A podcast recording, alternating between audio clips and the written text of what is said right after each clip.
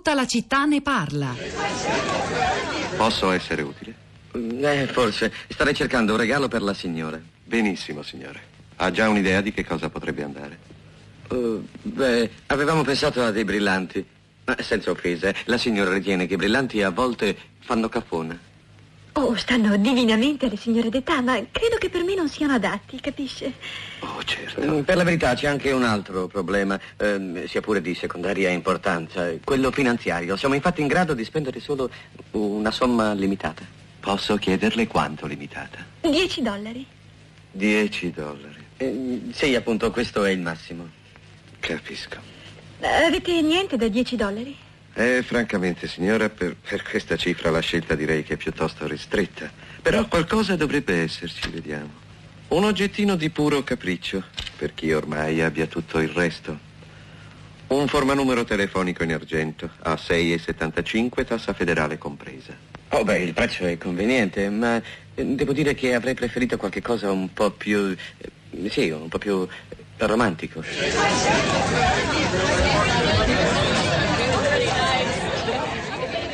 Un oggettino di puro capriccio era il forma numero telefonico in argento, l'inno al superfluo, ma chi non l'ha desiderato dopo aver visto Colazione da Tiffany, il film favoloso di Blake Edwards del 61 con Audrey Hepburn tratto dal grande romanzo Truman Capote e il forma numero telefonico, forse molti oggi non sanno neanche più che cos'è, a cosa serve, non essendoci più quei telefoni con i cerchietti che andavano appunto girati da un oggettino di puro capriccio. Buongiorno Florinda. Buongiorno Rosa, buongiorno alle ascoltatrici e agli ascoltatori, buona Pasquetta a chi ci sta ascoltando. Lavorare o no durante le feste, cosa ci hanno scritto i nostri ascoltatori che ci seguono anche eh, nei giorni di festa? Il- inizio i commenti eh, leggendo qualche affezionata ascoltatrice, eh, come per esempio Pascal che scrive no, no, no, lavorare nei giorni di festa no, tranne voi di Radio 3, si capisce perché voi siete necessari. E ehm, Ida un grazie mega galattico a voi della nostra amata Radio 3 per cominciare.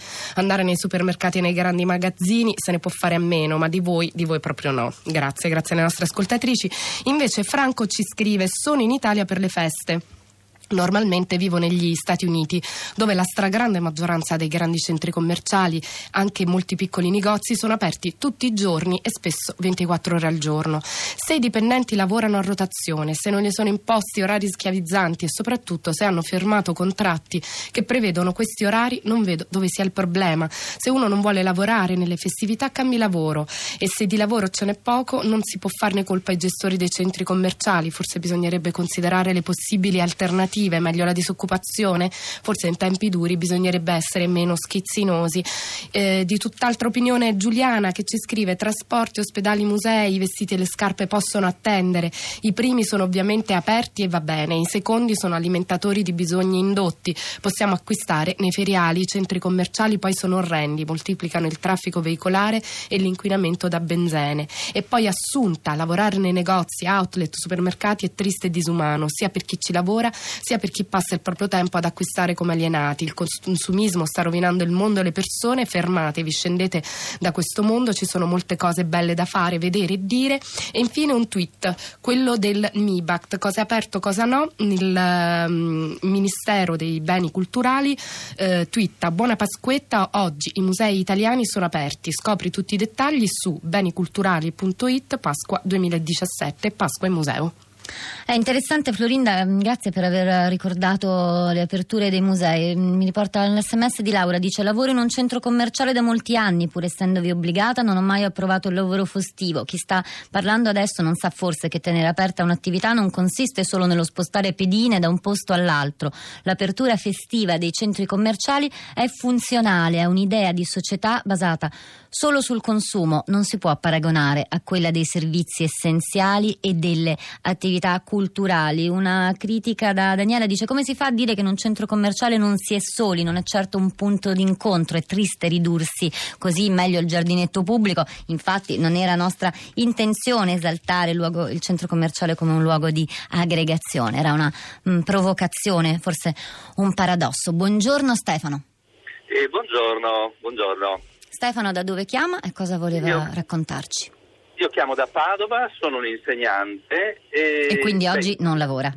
oggi non lavoro, però condivido con eh, molta parte degli insegnanti il fatto che di domenica e nei giorni festivi i bravi insegnanti lavorano lo stesso, correggono le verifiche, preparano le lezioni e non sto facendo una rivendicazione sindacale, mi limito a dire che esiste anche questo lavoro qua di cui forse, di cui forse non si parla. Mi unisco comunque al plauso che Radio 3 per fortuna funziona e c'è tutta la città anche oggi. Grazie dato, Stefano, allora lavora dato, lei e lavoriamo anche, anche, noi. Sentiamo anche Elena, buongiorno. Elena? Buongiorno a voi. Salve, da dove chiama? Buongiorno, Salve, eh, io sono in Irlanda. Dove? Eh, eh, a Cork, a Cork, nel sud dell'Irlanda. Sì.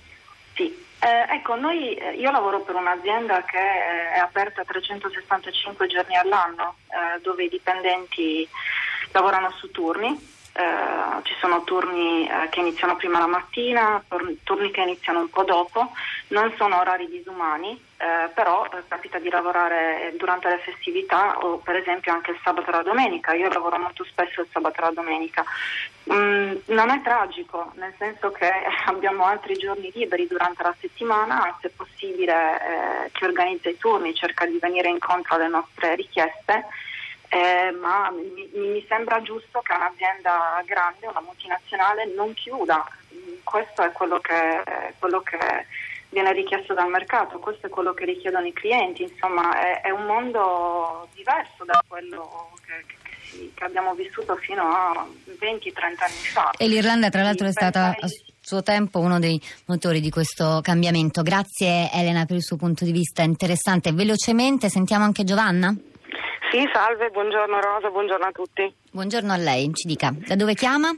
Eh, chiamo da Bologna e niente, volevo ricordare soltanto appunto come diceva anche l'ascoltatore Stefano senza eh, polemiche o rivendicazioni il mondo dello spettacolo, non tanto quello degli artisti ovviamente che è scontato, ma quello di tutti quelli che lavorano dietro le quinte, che spesso, molto spesso sono freelance eh, un po' sui generis, quindi si tratta di essere sempre sul pezzo e di, di far andare avanti lo spettacolo eh, in qualunque condizione, qualunque sia la quantità di tempo o il giorno, festivo o meno, che richieda l'interno proprio intervento. Insomma, quindi... Grazie Giovanna, eh, chiaro e prezioso. Grazie. Florinda. Un tweet per chiudere, quello di Claudio, Pasqua Pasquetta 25 aprile, 1 maggio 2 giugno. Stiamo lontani da outlet e centri commerciali, conserviamo la dimensione umana delle relazioni.